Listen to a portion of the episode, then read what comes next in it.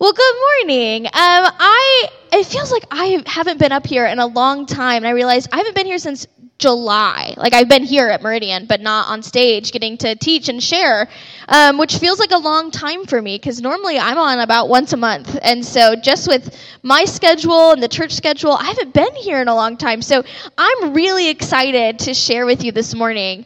And we are in a series called First Things First. And I've been looking forward to this for a really long time, too. We've had this series planned since January or February. We've known kind of what we want to talk about here in October.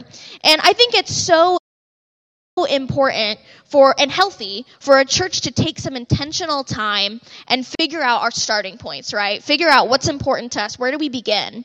And it actually got Pastor Daniel and me thinking about my starting point here at Meridian. Some of you might remember, but in April of 2021, Pastor Daniel let some random 20 something year old girl who was one semester into her ordination process uh, up on stage to teach. Spoiler alert, that girl was me.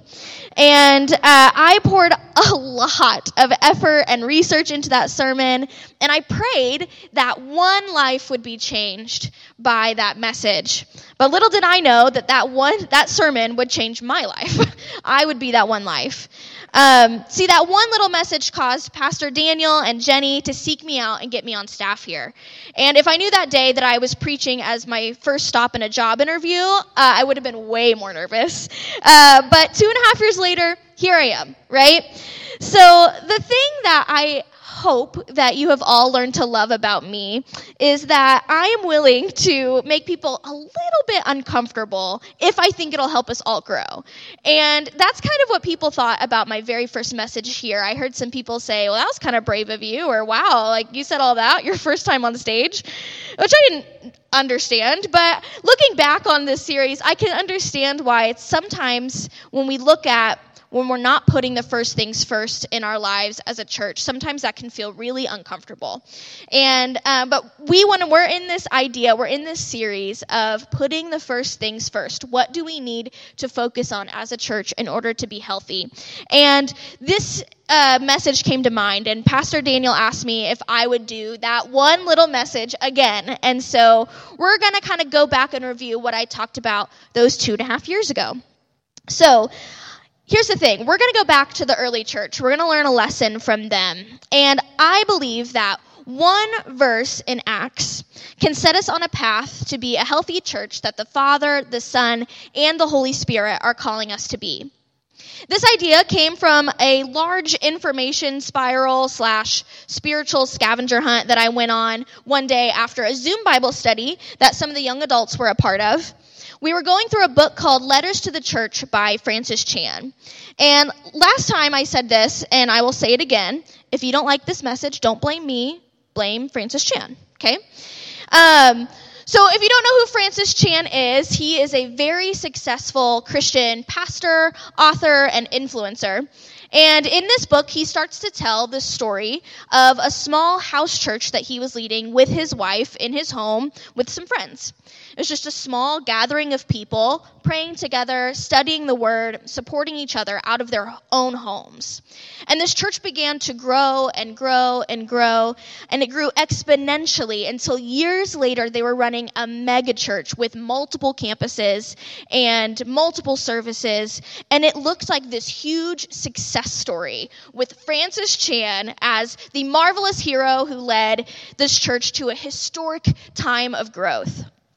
But over time, Chan began to look around his church and he realized he, in fact, did not build a church. He built a Francis Chan fan club, right? Thousands and thousands of people were coming to hear the amazing pastor, author, and influencer speak. They were not coming to hear the gospel of Jesus being proclaimed, and they were definitely not coming to be a part of a larger community. And he started processing all that had gone wrong, and he realized he needed to leave. So he left the church. And not only did he leave the church, he left the country. And he started thinking through how did something so healthy at the beginning grow to be something so big and look successful, but was really really harmful to a lot of people. And it all boiled down to this he started putting all of the wrong things first. But this idea did not start in the 21st century. We didn't all of a sudden start to get it wrong here in at the turn of, you know, the 2000s, right? Because even if we look at church history at a 30,000 foot view, we can see that we had a few good years of the early church, and then we quickly started using the name of Jesus as a political tool um, to rally troops, invade land, and gain power. And while so many good things have been done in church history and in the name of Christ, there's been a lot of unhealthy things too. And unfortunately, we see this thread of not prioritizing the right things, or worse, exploiting uh, what we have over other people and using the Word of God to justify it. See, the church has been involved in numerous different forms of slavery, war, theft, and many other horrible things. Today we see our churches torn apart by political, you know, affiliations or styles of worship, right? And if we look at the state of the American church today, we can feel really lost. And I think we have this temptation when the church looks bad, we want to blame the world because the world is so corrupt. But the world has always been bad, right?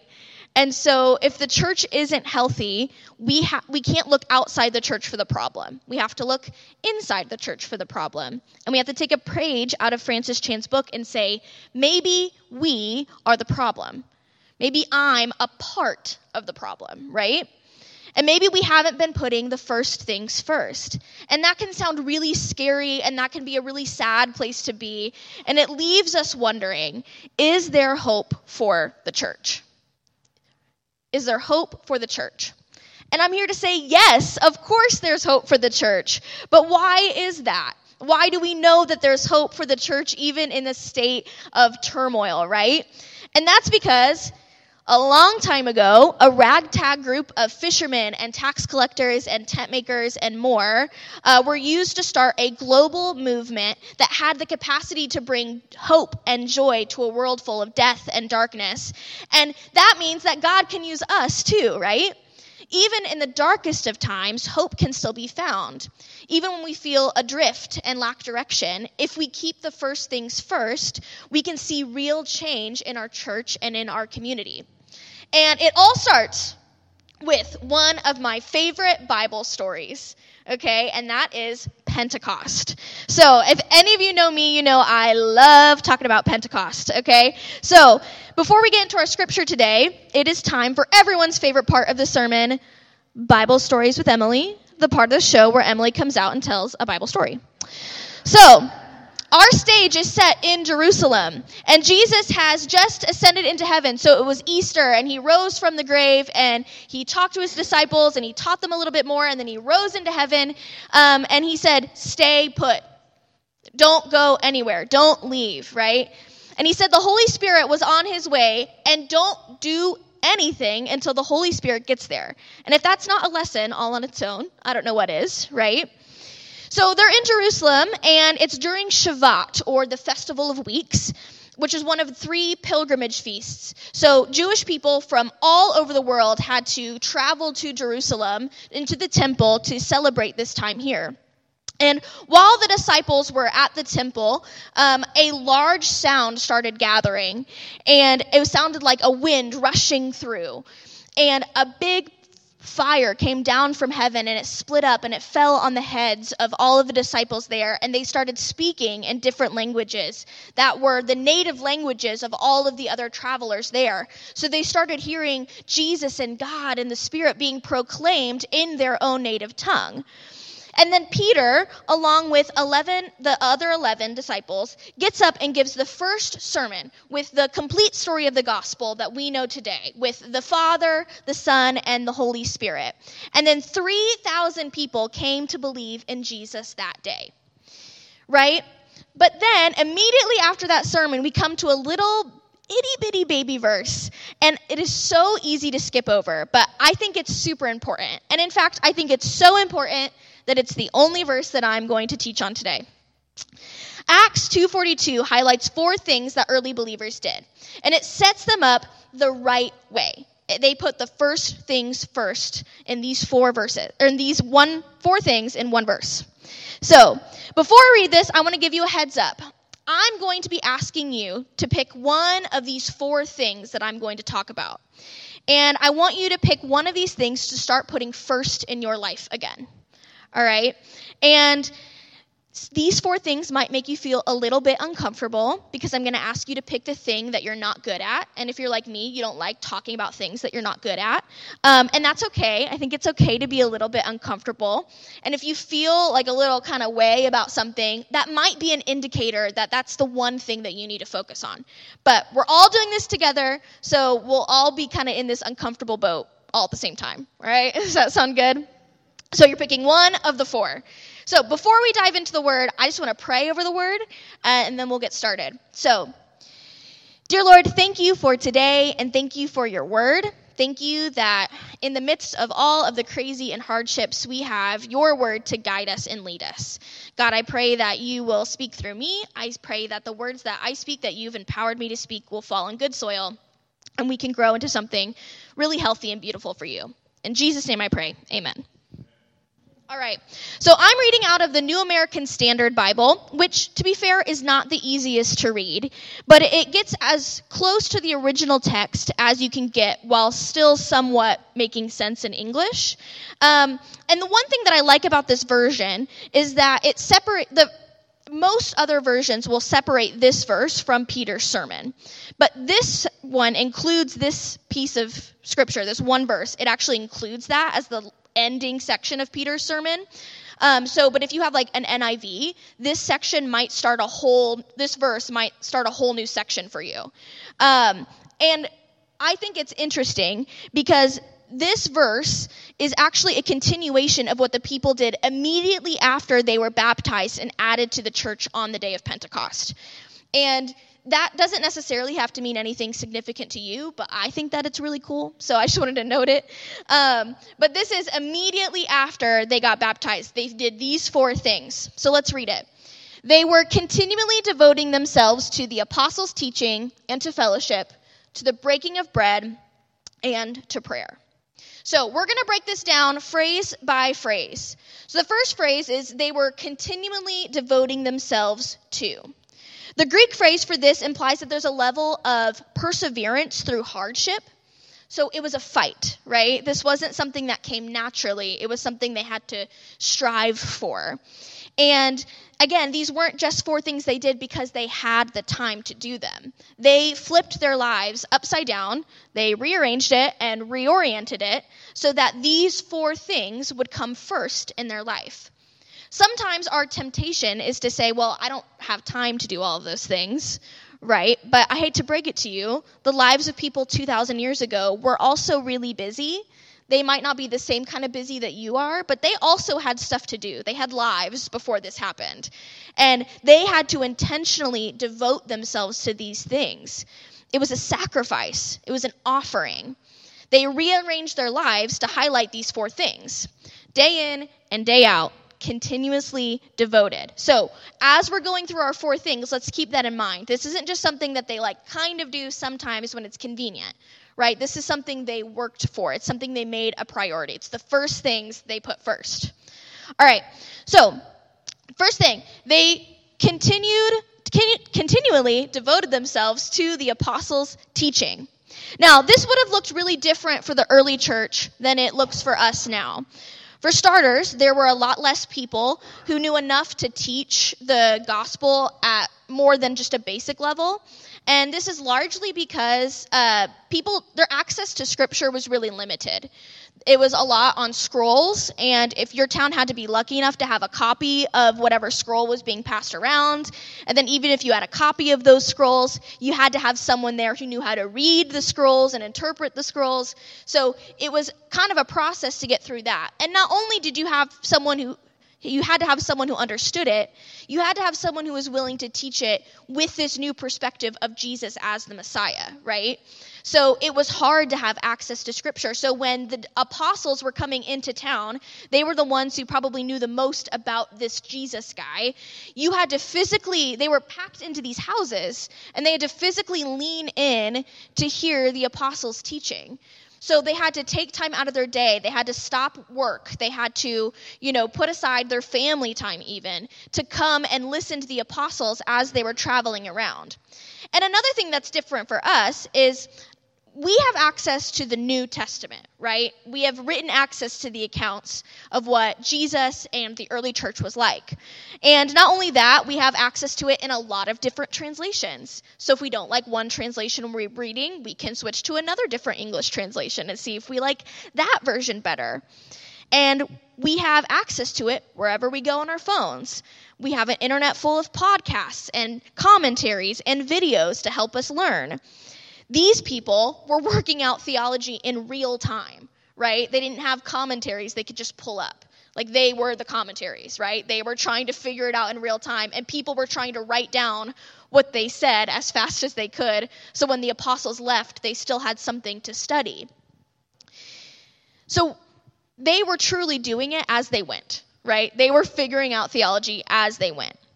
We live in a world where we have much more access to the apostles' teaching, but we live in such a noisier world, right? So many other things are vying for our time and attention. One of the first things that we need to put first, though, is leaning into the teachings of the scriptures, either here in church or in your personal studies in your quiet time. Some of us take our teachers and our tools for granted. We need to continually devote ourselves to making this time happen. We need to physically lean in to the apostles' teaching. And I am so proud of the people who have been a part of the Bible reading plan that Jenny Miller um, has headed up. Uh, way to lean in and continually devote yourselves to the apostles' teaching. But some of us, me included, need to ask ourselves are we leaning into the Word of God regularly? If we're honest, are we devoted to the apostles' teachings? If not, what is your plan to put that first in your life? All right, that was thing one. We're going on to the next thing. So, they continually devoted themselves to fellowship. So these people were all up in each other's business, okay, in a good way, right?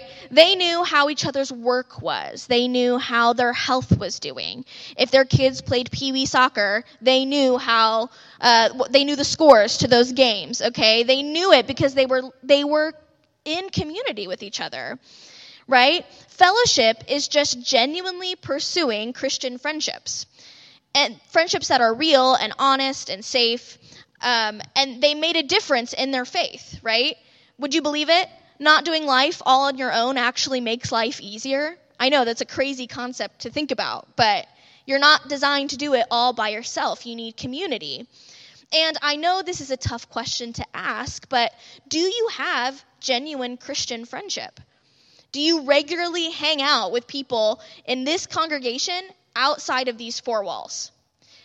I know it's awkward, but some of us, and again, this has been me at certain times in my life, need to go up and tell someone, like, hey, can we be friends? Right?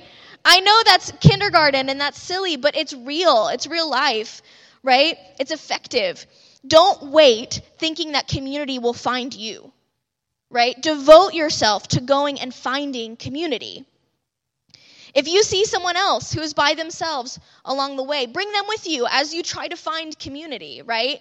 We can't just sit around and hope someone will find us, right? We need to be continually devoting ourselves to seeking out community. And that can be scary because we feel like, well, what if they don't like me? Or what if we like different things? Or what if they don't like my house? Or uh, it, but it's okay. It's going to work out, I promise. But we have to continually devote ourselves to pursuing that Christian friendship. But here's the thing please don't leave this place thinking that you don't need fellowship with your church family. Luke, the author of Acts, listed this for a reason. It's because you need it, right? Sometimes it feels indulgent to devote our time to just spending time with friends, but it's important and it needs attention in your life. So, church, are you devoted to fellowship? All right. Third thing they continually devoted themselves to the breaking of bread. Now, often we think this is referring to communion or the Holy Eucharist, and I think that's true.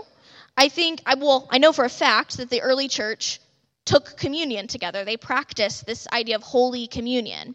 But if we look at other places where the breaking of bread phase is used in the Bible, we can see that it is frequently used to describe any shared meal.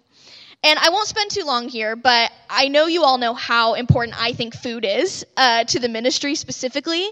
Uh, for goodness sake, I preached a whole sermon on food and eating in May. And if you think I'm joking, I assure you I am not. I really did that. Um, but here's the thing it's so important because Jesus made it important, right? Jesus made sharing meals with other people uh, so important in his life and such a priority in his life that his critics called him a glutton. Okay, he was always eating. And he was not eating by himself, he was eating with others. He was eating with his disciples. So it makes so much sense that when it was the disciples' turn to take over here on earth in the earthly ministry, they kept that community meal a priority, right? Because Jesus modeled for them. Jesus showed them day in, day out. Sharing a meal with others is important, right? Conversations happen over food. It's something we all need, we all crave, and we can all relate to. Life happens over a shared meal. So, did you know that every Thursday in Newcastle, Nick and Katie Thomas prepare a meal for any young adult who wants to come and eat? We pack ourselves into their little house on 12th Street and we eat together. And we talk, we play games, we watch football. And this little meeting, where the Bible might not even ever be mentioned, uh, is where Holy Communion is happening. Now, is it easy for all of us to drive there? No. But do we do it? Yeah. And I guarantee you that all of us who go say that it's worth it. Thomas Thursdays are where the church is getting healthier. It's where the church is getting stronger, right? Thursday night over biscuits and gravy. That's what we had on Thursday, right? The church is growing. so, here's the thing. I asked you this in May, but I'm going to ask you again. Are you sharing meals with people outside of your home? Right? Theoretically, you eat 21 meals a week, and I guarantee you, you can find one of those to share with someone else in the body of Christ. Are you devoted to breaking bread with other followers? So, my last one. They continually devoted themselves to prayer. Okay, I'll be honest. This one is really hard for me. This is the one I need to work on. I already knew. This is the one I need to pick, okay? Because if I'm honest, my prayer life is not great. Um, I love praying for other people and other people's problems, but when it comes to my life, I do not like asking God for things for me, just like a personal hangup I have. And I do not like telling God how I feel about things. Um, in my mind, I don't want God to know too much about me, which in hindsight, I know that's like not a real thing, right? Because God made me and He's my creator and He knows everything about me. But in my mind, I think, well, if I don't tell Him, He won't know. Um, but it's something I'm working on, and it's something that I'm really trying to grow in. Again, we all need to pick one thing to put first, right? But what's beautiful is that while I'm going, I'm growing and I'm learning how to pray for myself, and while I'm praying for other people, if the church is continually devoting themselves to prayer, other people are praying for me, right? So it's like even when I'm struggling to pray for myself, if the church is continually devoting themselves to prayer, other people will pray for me, even when I feel like I can't. Right? And that's the beautiful thing about when we start to devote ourselves to this, when we devote ourselves to community or the apostles' teachings or prayer or fellowship. When we're bad at it, if the church as a whole is continually devoting themselves to it, we will lift each other up along the way we will bring everybody around us up with us. And that's how I feel in prayer because believe me, I feel the prayers that other people have prayed for me, right? So, when we're devoted to prayer, we're more in tune with the direction and the calling of the Spirit. We are more focused on where God is calling us and less focused on where we want to go. We're given direction. And not just one prayer here or there, right? We have to be continually devoting ourselves to prayer. So, church, are we devoted to spending time with the Lord in prayer? So, as the band comes back up, I'm going to wrap up. Um, and I want to say a couple things. So, let's reread this again. They were continually devoting themselves to the apostles' teaching and to fellowship, to the breaking of bread, and to prayer. Four things. These four things are a formula that we can easily follow today.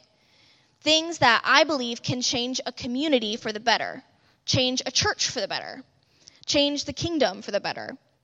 Now, will devoting ourselves to these four things fix all of our brokenness? Probably not, right? That would be really easy. But it's not a bad place to start. And in fact, I think it's the best place to start.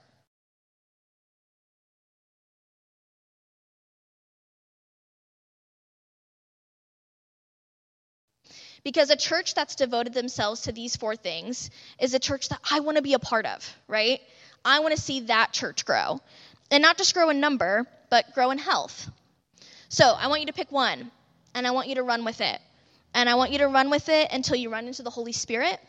And I want you to run with it until you run into a healthy church. Bow your heads and pray with me. God, thank you for your word thank you for even the smallest of verses that mean so much to us. Thank you for uh, teaching your apostles while you were here on earth to devote themselves to the right things, but the first things first. And I pray that as we enter into this time of reflection, that you will help us find that one way that we can devote our lives to you, that we can put the first things first back in our lives. God, I pray that you will help us uh, as we grow, but help us help each other, God. Help us grow a community of believers that is devoted to the apostles' teaching and to fellowship, to the breaking of bread, and to prayer. God, we know with you all things are possible, and we know that a healthy church and a healthy kingdom is a realistic thing that we can achieve, God. But we can't do it without you. So I pray that your spirit feels welcome here to move in us and move through us as we grow and learn more who you're calling us to be. We'll give you all the praise and the glory. In Jesus' name I pray. Amen.